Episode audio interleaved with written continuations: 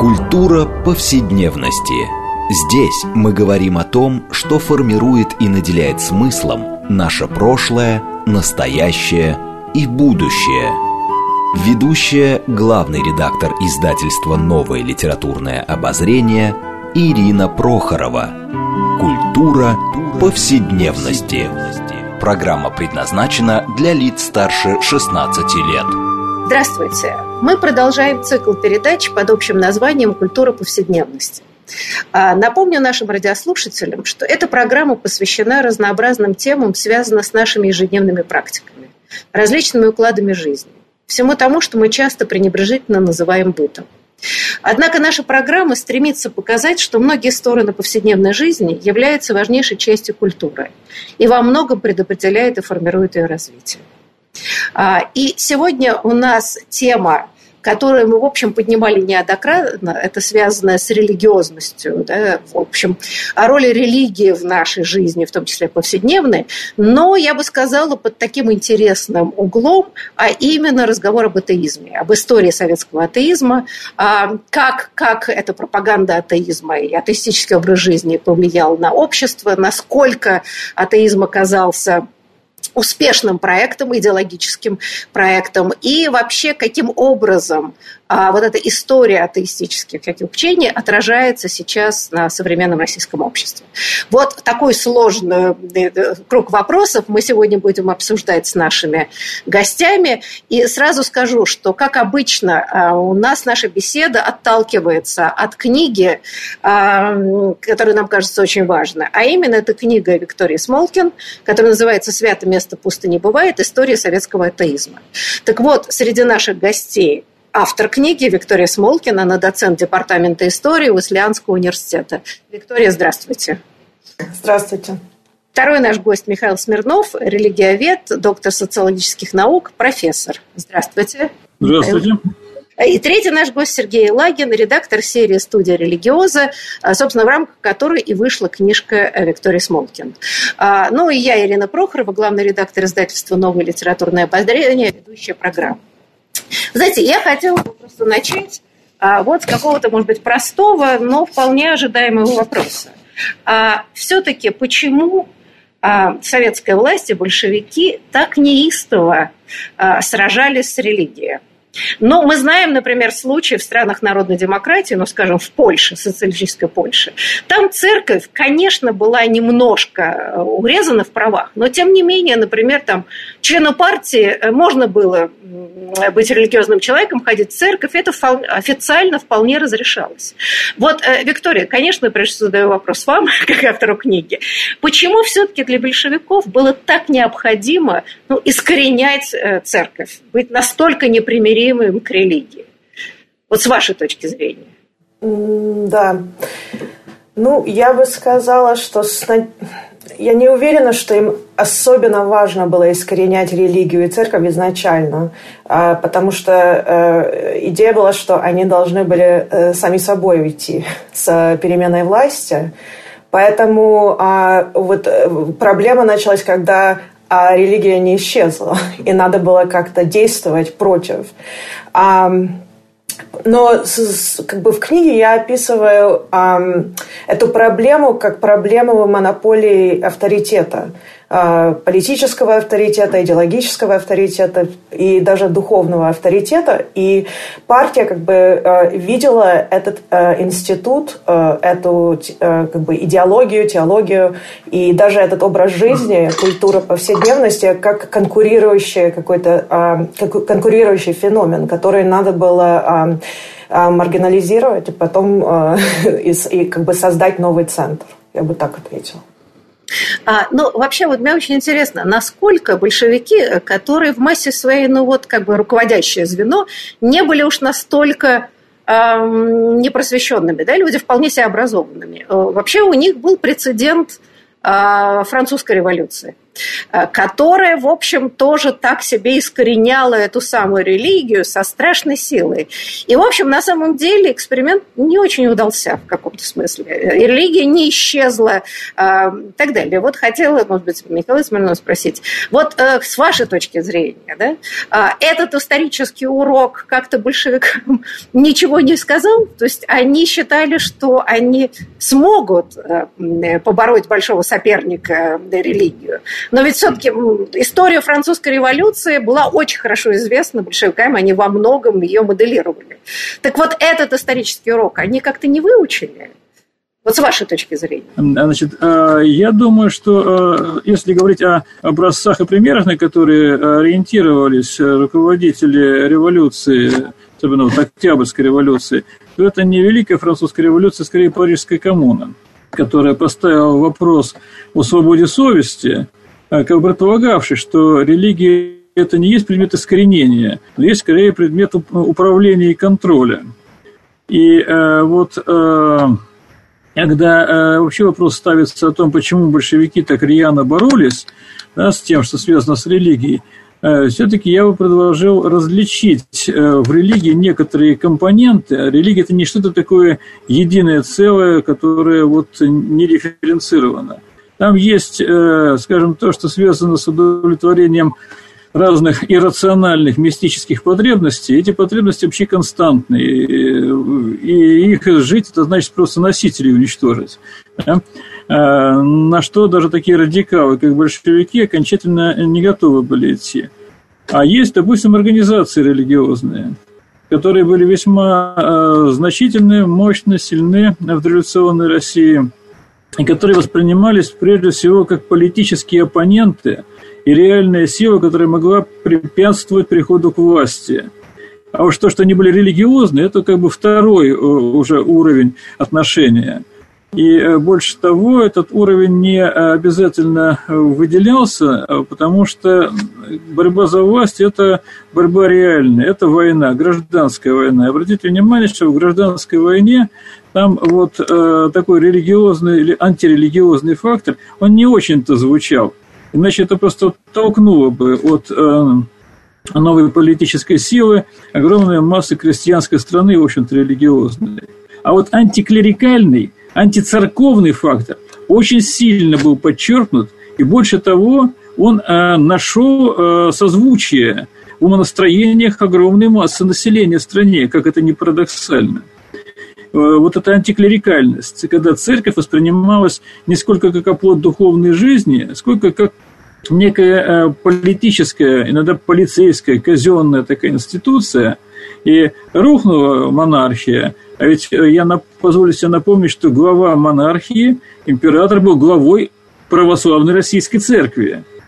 И вот оказалось, что церковь и сама себя не спасла, и монархию не спасла, да и нас, значит, не спасет. Но это не означало, что население страны такое вдруг антирелигиозным стало. Да? То есть вот сама потребность оставалась, но она стала по-своему трансформироваться в сакральном восприятии, скажем, вождей революции, когда вот возникает этот революционный романтизм, когда то, что раньше относилось к святыням веры, религиозной, там, христианской, стала относиться к новым святыням. Да, появляются новые, так сказать, иконостасы в кавычках, да, и новые символы. Вот, э, то есть здесь не было такой однозначности. Вот пришла новая сила, которая стала уничтожать религию. А э, самоотношение, вот Ирина Дмитриевна э, заметила вначале, что самоотношение было ведь э, со стороны людей далеко не невежественных вот, э, к сфере религии, да? Вполне, так сказать, компетентных. Тот же самый Владимир Ильич Ульянов-Ленин, он достаточно хорошо был, ну, скажем так, даже не информирован, а просто включен в религиозную жизнь до определенного периода своей биографии. И вот поэтому вопрос вообще о религии как мировоззрении он не очень-то занимал. Он больше занимал, может быть, скорее, когда оказалось, что, подорвав возможности церкви, все равно новая сила политическая имеет дело с каким-то влиянием, с которым она не может совладать. Вот с церковью можно было совладать, можно было ее поставить под контроль, проредить и бескровить, а с э, чувствами людей, с потребностями, с мировоззрением. Нет. И тогда начинается уже другая работа. Это работа по изменению сознания. И вот Виктория, мне кажется, в своей книге она как раз это и очень хорошо показала. Да, совершенно справедливо, но вот здесь мне вот хотелось бы немножко этот вопрос прочертить. Собственно, вы считаете, что как бы религиозное сознание оставалось в народе, и потом в виде любых карг и культов, это мы тоже поговорим, как это складывались какие-то народные верования. Собственно, неприятие было института церкви. Но, собственно, из дореволюционной литературы, живописи, эссеистики, в общем, было понятно, что репутация церкви как института была очень низкой. Особенно, например, в сельской среде. И это, это довольно интересный момент. Не было ли здесь утопического сознания как раз монархического, где, например, крестьянство ну, вот, как бы воспринималось как носители этого самого, я не знаю, там, христианского мировоззрения, а истинная ситуация в деревне была намного сложнее. Вот, Сергей, как-то с этой точки зрения вы рассматривали проблему? Ну, мне кажется... Если говорить, то тут скорее не утопический характер, а некий мессианский характер, что могло объединять какие-то настроения большевиков и что могло отзываться в народе. Как вы считаете? Мне кажется, тут... Ну, вот я думаю, что если уж где-то и пытались найти мессианскую силу, то не в крестьянстве, скажем, вот большевистского руководства, а вот в некой мифической фигуре пролетариата, да, или даже, точнее, рабочего класса. Очень часто употреблялось понятие сознательных рабочих, да, которые вот именно в силу сознательности образа их трудовой деятельности там, и образа жизни, они... передовым классом являются. Но, как оказалось, и даже в этом слое, в общем, союзника трудно было найти, поэтому опора на сознательного рабочего была заменена опорой на аппарат, который бережно культивировался и создавался товарищем Джугашвили. Но мы понимаем, что вообще категория рабочих была почти конструктом, потому что тогда рабочего класса ну, практически не было, да, он был в зачаточном состоянии. Поэтому опора на мифическую социальную группу изначально была обречена на провал. Да, и эта силовая структура, которая, собственно говоря, да, и осуществляла контроль, это была и замена той социальной среды, на которую, в общем, опереться было нельзя, с моей точки зрения. Виктория, вы хотели что-то сказать? Да, я вот как раз хотела сказать в реплику, что мне тоже кажется, что вот этого социального слоя как такового не было, а его надо было создать. И мне очень показательно было, я в книге об этом пишу, когда вот эти новые рабочие, новые ленинцы, скажем, которые пишут письма Ярославскому, Емельяну Ярославскому, о том, как им справляться, например, там, в семье. Вот я, я там, атеист-безбожник, а жена у меня верующая. Вот что мне делать?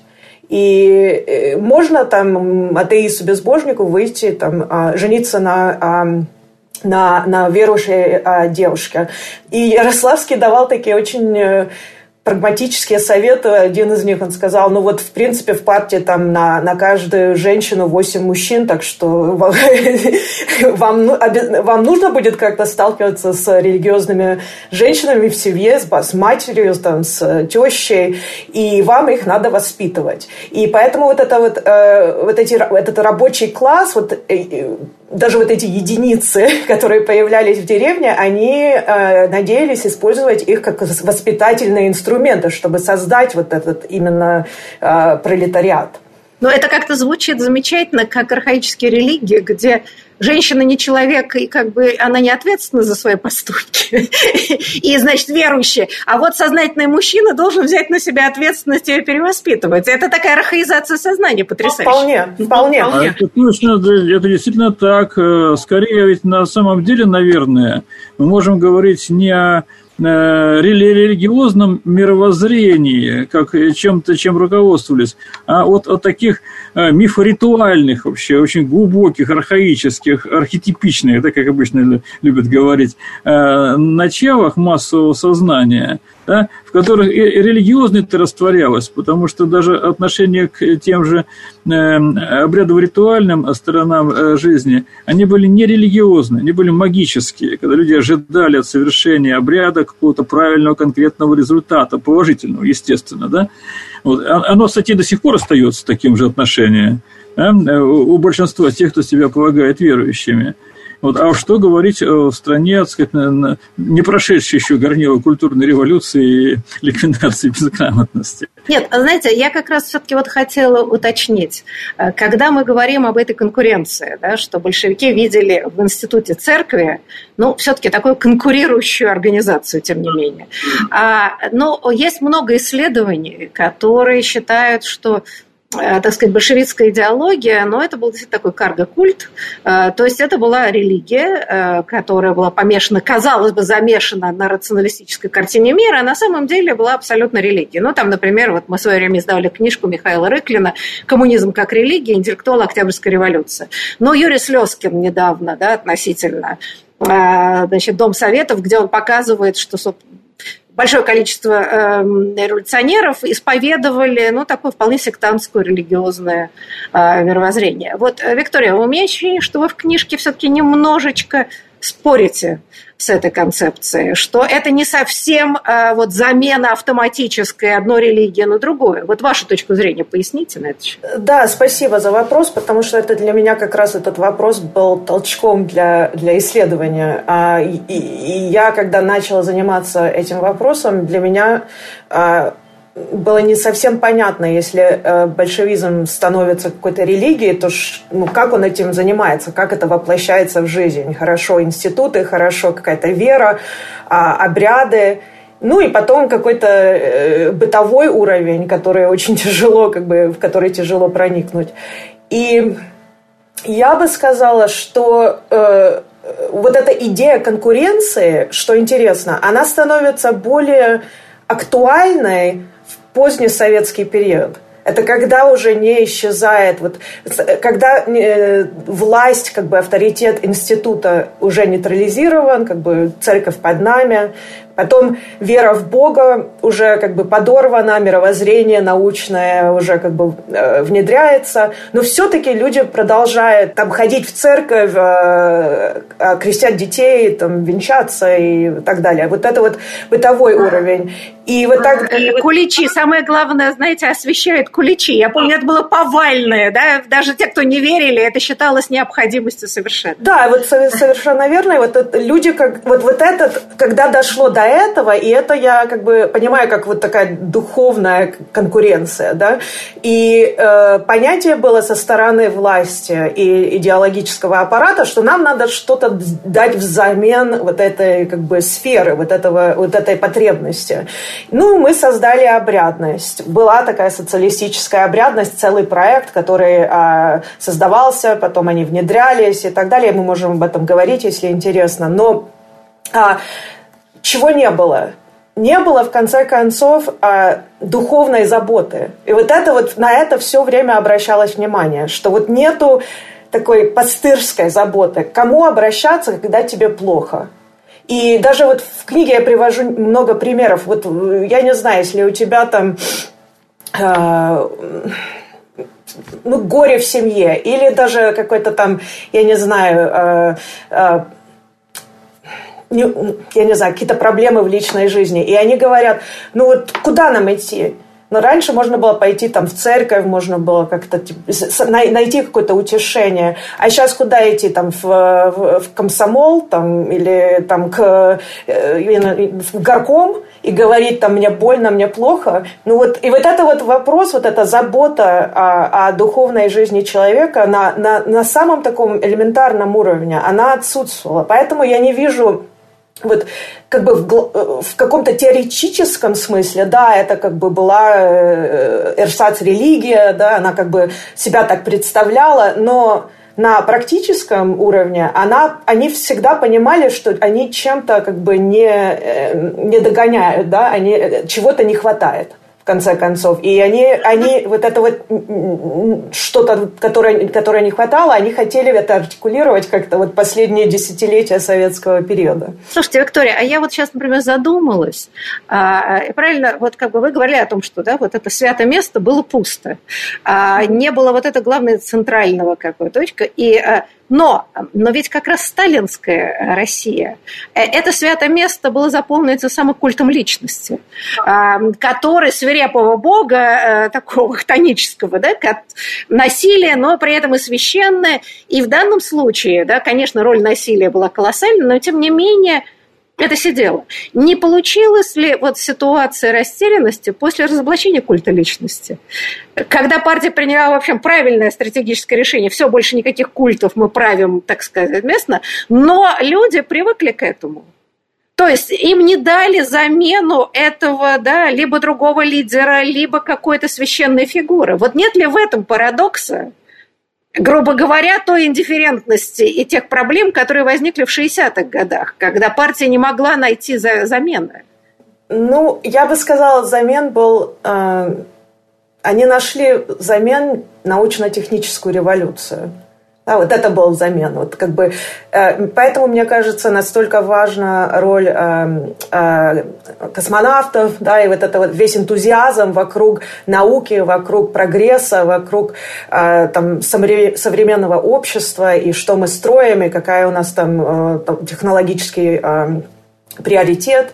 Вот это вот, э, мне кажется, был... Э, э, один из способов как-то заполнить вот это вот а, центральное место идеологическое. Но, а, конечно, это не культ личности, и, ну, можно сказать, что там культ личности там, Гагарина, да, но это не, не то же самое в политическом смысле. Это как бы более культурный идеологический феномен, чем политическая власть, там, авторитет и управление. Знаете, я просто вся думаю о... как раз Гагарине, который очень бы претендовал как некоторый символ вот нового человека, да, такая русская мечта. Но ведь она не состоялась ровно по политическим амбициям, потому что это была центральная фигура хрущевского правления. И, значит, визитная карточка Хрущева. А когда Хрущева сняли, я хорошо помню, что в семидесятые годы как-то Гагарин ушел очень сильно в тень. То есть его и какие-то такие фигуры не стали замещать. Да, вот это произошла любопытная история, когда даже можно было сделать. А они сделали исключительно борьбу уже внутри авторитетов и партийного аппарата. Может быть, я ошибаюсь, но это довольно любопытная ситуация. Была ревность к собственному же герою, который, во-первых, не был назначен партией, и энтузиазм был невероятен народный. Да, а с другой стороны, он слишком ассоциировался с Хрущевым. Может быть, я ошибаюсь, но вот мне кажется, это какой-то такой любопытный. Ну, вы знаете, я, я как раз сейчас занимаюсь этой темой, вот что, почему космонавты ушли в тень. Для меня вот этот вопрос как раз сейчас возник на, на как бы, ну, в моем внимании, и я... Я бы сказала, что проблема не столько, что они как-то ассоциировались с Хрущевым и с этой про- а, программой, а то, что вот этот а, энтузиазм упал очень после того, как американцы а, были первыми на Луне. И вот это вот, это как бы убрало основу гордости, да, что мы первые во всем. Вот это показывает, что у нас как бы правильная, правильная идеология, правильная там, политическая экономика и так далее. Вот, и когда после, вот, после того, как в шестьдесят девятом году, ну, во-первых, там ушел Королев, потом умер Гагарин, и потом американцы как бы взяли приоритет. И после этого это уже стало, стало немножко, вот, опираться идеологически на это стало гораздо сложнее. Вот мы вынуждены прерваться на перерыв на самом интересном месте. Прошу наших радиослушателей не переключаться. После перерыва мы продолжим очень интересный серьезный разговор об истории советского атеизма, его связи с религией и, собственно, политических результатов всех этих атеистических доктрин.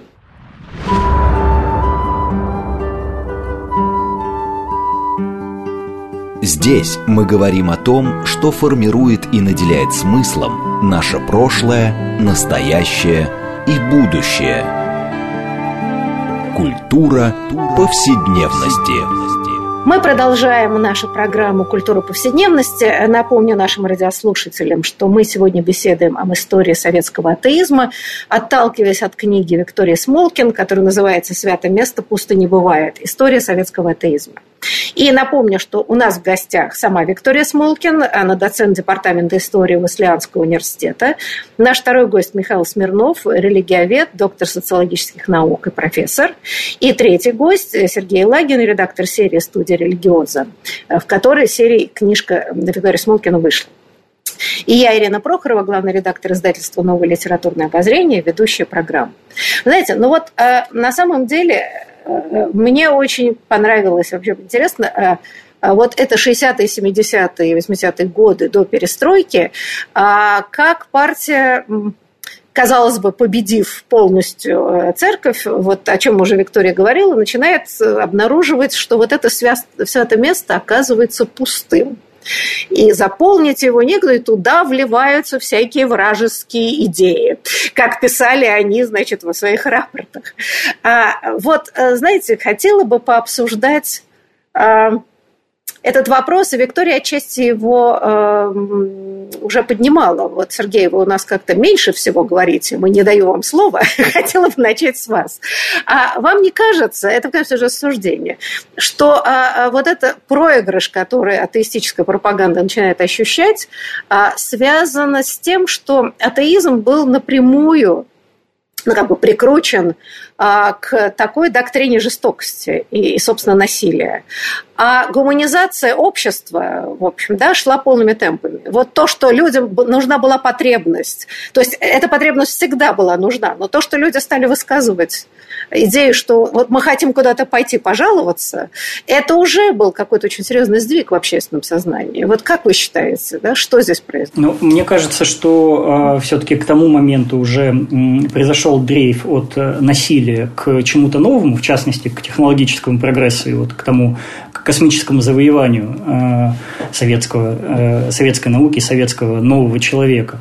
Поэтому ну, вопрос насилия отошел, мне кажется, на второй план. Вот. Но тут еще важный момент, как мне кажется, это, собственно, новый быт и новая повседневность. Вот хрущевского времени внимание к... к обычной жизни обычного человека и э, те э, нововведения, которые э, советский атеизм пытался дать этому человеку, чтобы, э, ну, чтобы не упустить его э, совсем из рук. Э, скажем так, э, вот все, э, Виктория об этом тоже пишет, э, социалистическая обрядность ЗАГСов в шестидесятые, э, дворцы... Э, торжественной регистрации рождения детей, вот эти всякие дворцы-малютка и тому подобное. То есть, сместить фокус на обычную, на простую жизнь, на, на естественные потребности простого человека. Мне кажется, возможно, это тоже связано с вот этим уходом от насилия и желанием забыть поскорее и сосредоточиться на чем-то близком, на чем-то простом, понятном и бытовом. Ну вот, мне кажется, это важная черта того периода. А это тоже гуманизация, да? Это Нет, признание конечно. того, что советский человек имеет право на счастье, что вообще-то была революция, культурная революция послевоенная, после сталинского общества.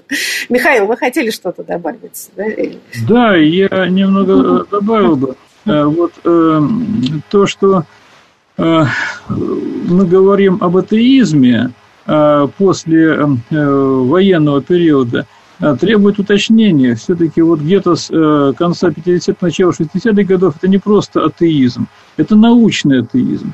И само вот это понятие, оно уже указывает на акцент, который был внесен там, в идеологическую работу, в какие-то мировоззренческие э, кампании. То есть, э, это не просто отвержение, отрицание. Другой совершенно носитель религиозности. Это совершенно отчетливо понимали. Это вот люди, которые выдержали войну, которые подняли страну после войны. Да? То есть, они не являются никакими противниками, так сказать, советской власти, она их собственная власть. Какую смогли, такую и создали. Да? И э, поэтому э, вот научный атеизм – это скорее вот попытка скорректировать мировоззренческие настроения, психоэмоциональные настроения, вот э, не в, в плане разоблачения там, религии уничтожения, а в плане выстраивания функциональных эквивалентов религиозного. То есть вот само это осознание, о котором мы сейчас говорим, осознание того, что советскому человеку надо куда-то пойти, кому-то пожаловаться, да, надо заменить вот то, что вроде бы устарело и нефункционально, там, религиозные обрядности, чем-то новым, социалистическим, советским. Вот это вот осознание-то возникло, в том числе и в идеологическом аппарате, который, насколько он был способен, и пытался это реализовать. Поэтому действительно и возникает вот научный атеизм. Я думаю, наверняка Ирина Дмитриевна в ВУЗе изучала научный атеизм. О, Господи, кто же не изучал в советское время? Марксистско-ленинскую философию конспектировали с утра до ночи. Все равно ничего не осталось от этой псевдонауки. И тем не менее, вот это оказывается пробуксовывающим именно потому, что решалось это именно так же, как это решалось на уровне антирелигиозной. То есть надо кампанию провести, надо организовать, э, дать правильные установки, и тогда все заработает. Не работает, оказывается. И вот это э, такое глубокое раздумье, да, что же происходит, когда правильные решения принимаем, а тем не менее нету э, желаемого отклика. Вот э, на, на этой стадии раздумья, собственно говоря, и застрял советский идеологический аппарат где-то там в конце восьмидесятых годов, э, ну, когда уже потом не до этого стало, да? Вот, тогда появляется обратный ход. Вот э, когда начинается так называемое религиозное возрождение, да? То есть, по сути дела, религиозное вот это возрождение, оно не из глубинной потребности, может быть, населения, а из того, чтобы использовать как функциональный эквивалент упущенного вот то, что, казалось бы, отбросили. Вот вы обратите внимание, все-таки, коллеги, я, может быть, спорную вещь скажу, но а, вот когда мы говорим о подъеме религии, о распространении религии там, в постсоветское время, да, то ведь, а, скорее всего, здесь очень важно объясняющим моментом является потребность заполнить пустоту, какую-то вот лакуну, которая образовалась после утраты довольно э, значительной системы ориентиров и идеалов советских людей. Когда вот колеи размылись, и нужно было что-то. А, да, просто, знаете, я хотела сказать, что, ну, хорошо помню это время. А, вообще мода на церковь, вот хождение в церковь, поиск своего, это вообще для интеллигенции было очень характерно. И как раз да, в то время большое количество интеллигентов в знак некоторого протеста, даже внутреннего, да, становились религиозными людьми, очень серьезно посещали храмы, это мы все знаем, это прекрасные люди. Но вот у меня есть такое ощущение, может быть, Виктория меня поправит, если брать какие-то другие социальные группы, то скорее там были какие-то... Ну, а с другой стороны, параллельно, между прочим, было страшное увлечение всякими оккультными и восточными науками. Причем это делали те же самые люди. Там все неофициальное искусство, неподцензурное, да, страшно интересовалось восточное, так сказать, да, вот все это. В общем, мне кажется, это было такое невероятное переплетение вот каких-то странных представлений о вере, веровании, с, с, значит, с попытками понимания религии. Вообще такой, по-моему, пестрый клубок предрассудков скорее, нежели религии. Может быть, я ошибаюсь, Виктория? Что это было? Ну, вы понимаете, вот эти категории предрассудок, религии, они, их очень тяжело определить. А если вы имеете в виду как бы религия, институт религии, там, с церковь, Библия и как бы литургия и так далее, тогда, конечно, люди искали и И, и, и другие как бы духовные явления, да? Например, там Хари Кришна или йога или эн эл о, как бы все вместе взятое, да.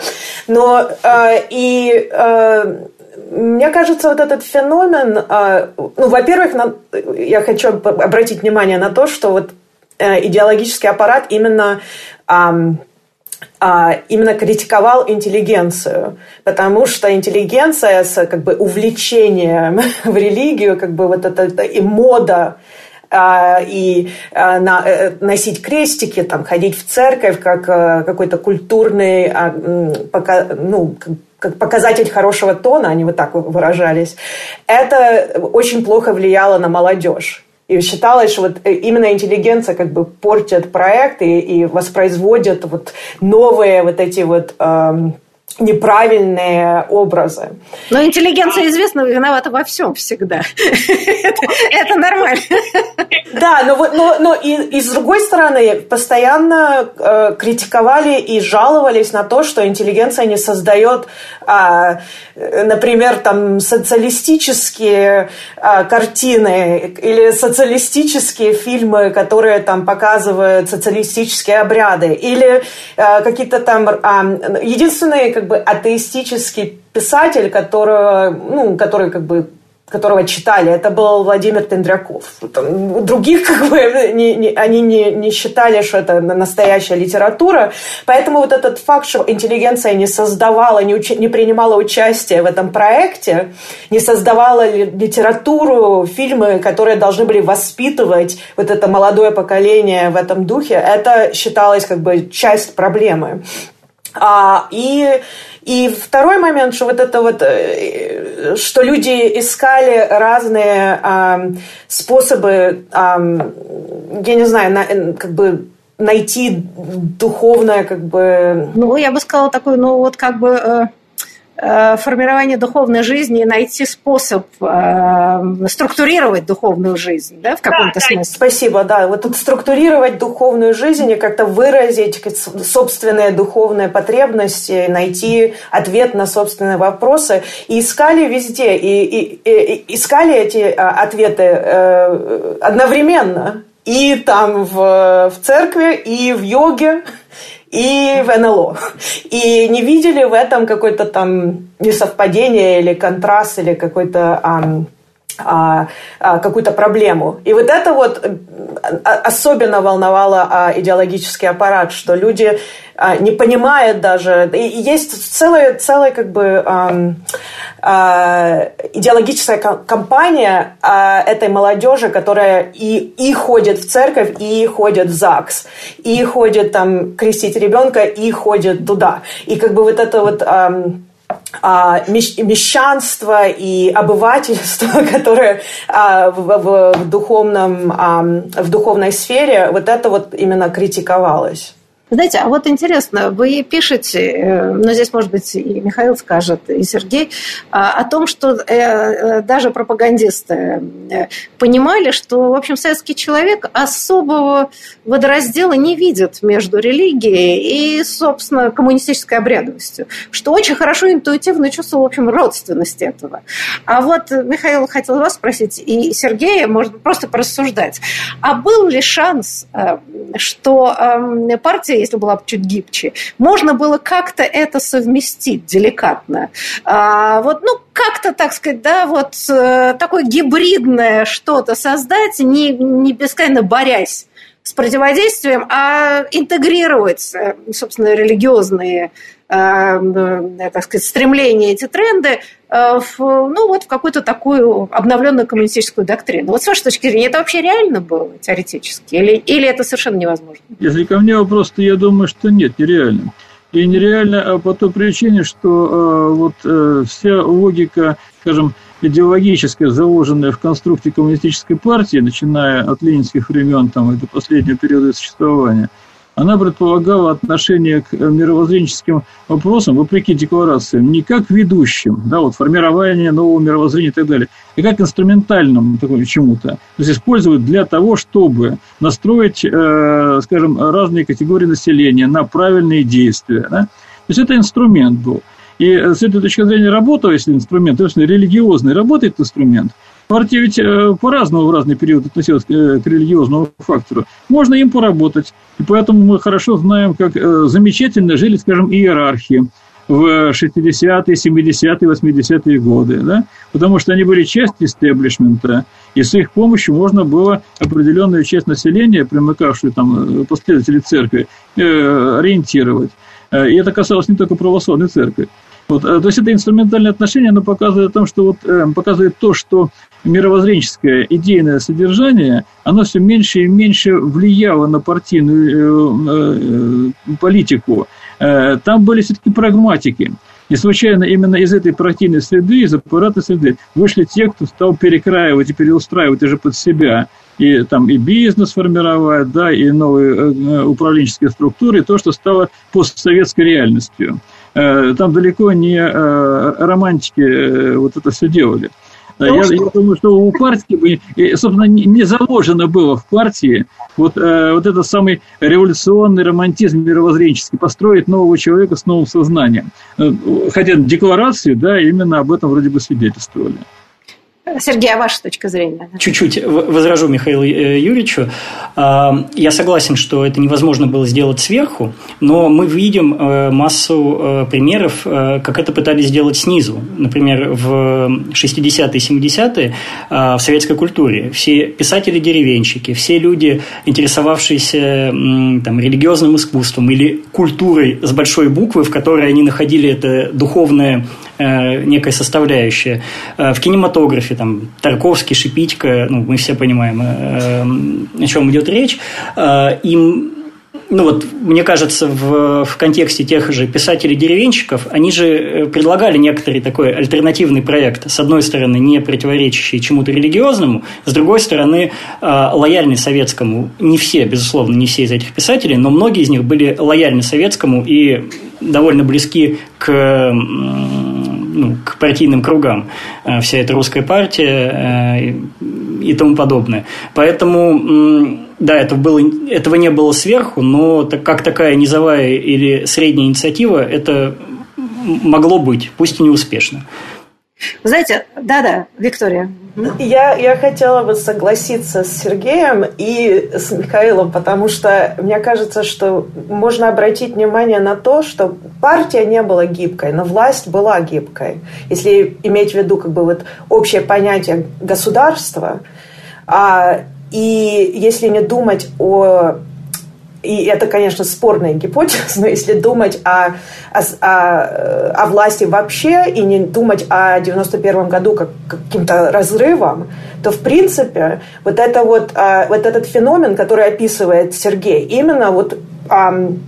можно видеть какую-то непрерывность. Вот эта деревенская проза, национальная, как бы, национальная культура и, вот, и, и власть... постсоветская, именно опирается вот на, этот, на это движение, на этот феномен.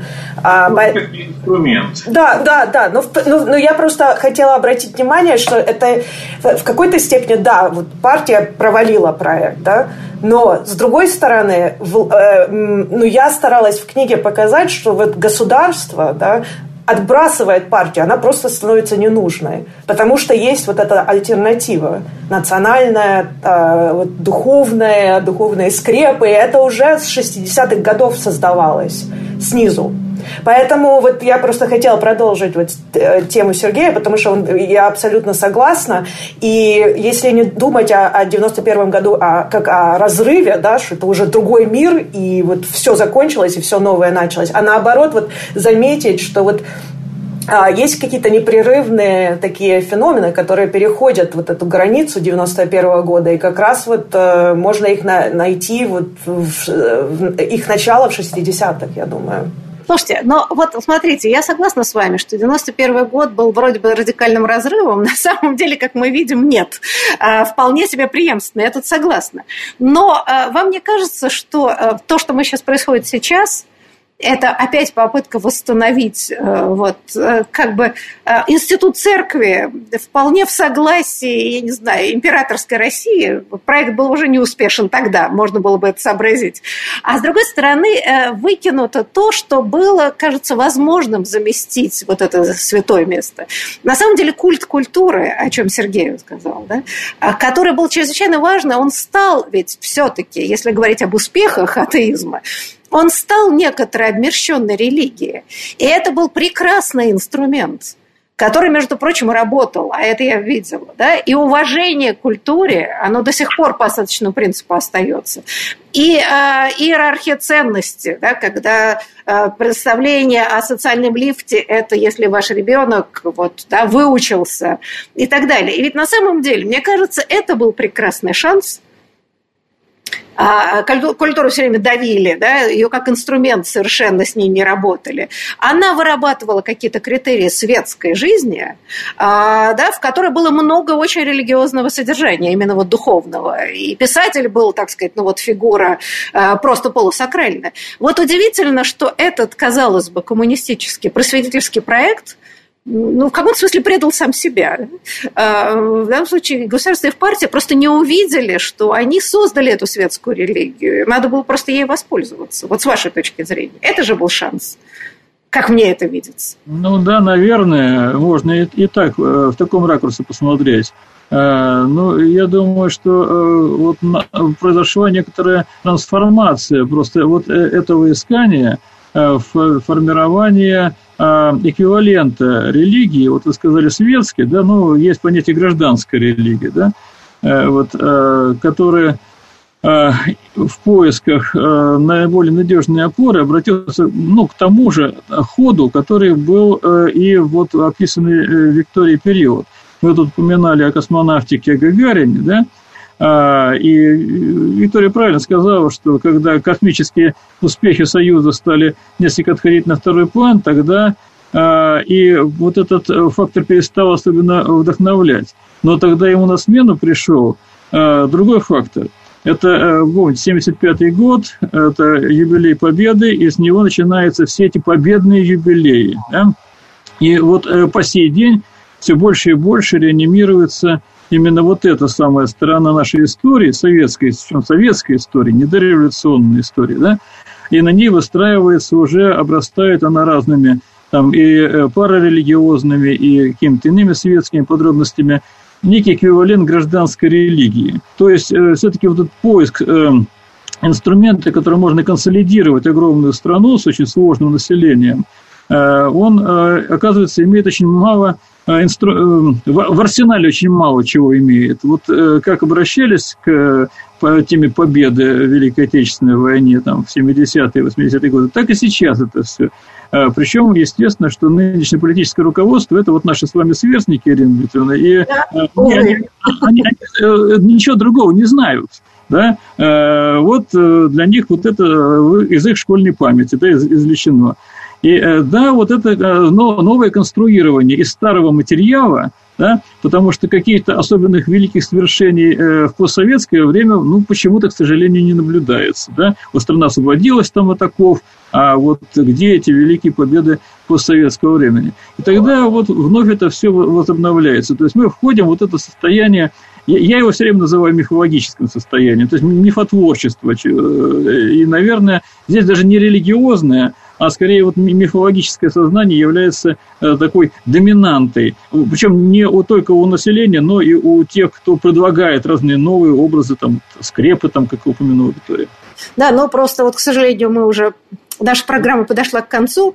Мы не обсудили, как всегда, и сотой доли проблем. Но мне кажется, что главное противоречие нашего времени, что вот эта идея мирного, идея культурного ренессанса, которая в девяностые годы, между прочим, прекрасно работала в отсутствие партийного давления, опять подменяется идеей милитаристских побед. И мне кажется, вот это опять невыученный урок советского существования. Хотелось бы думать, что все-таки гуманистическая доктрина, идеология, как угодно, все-таки возобладает над милитаристом.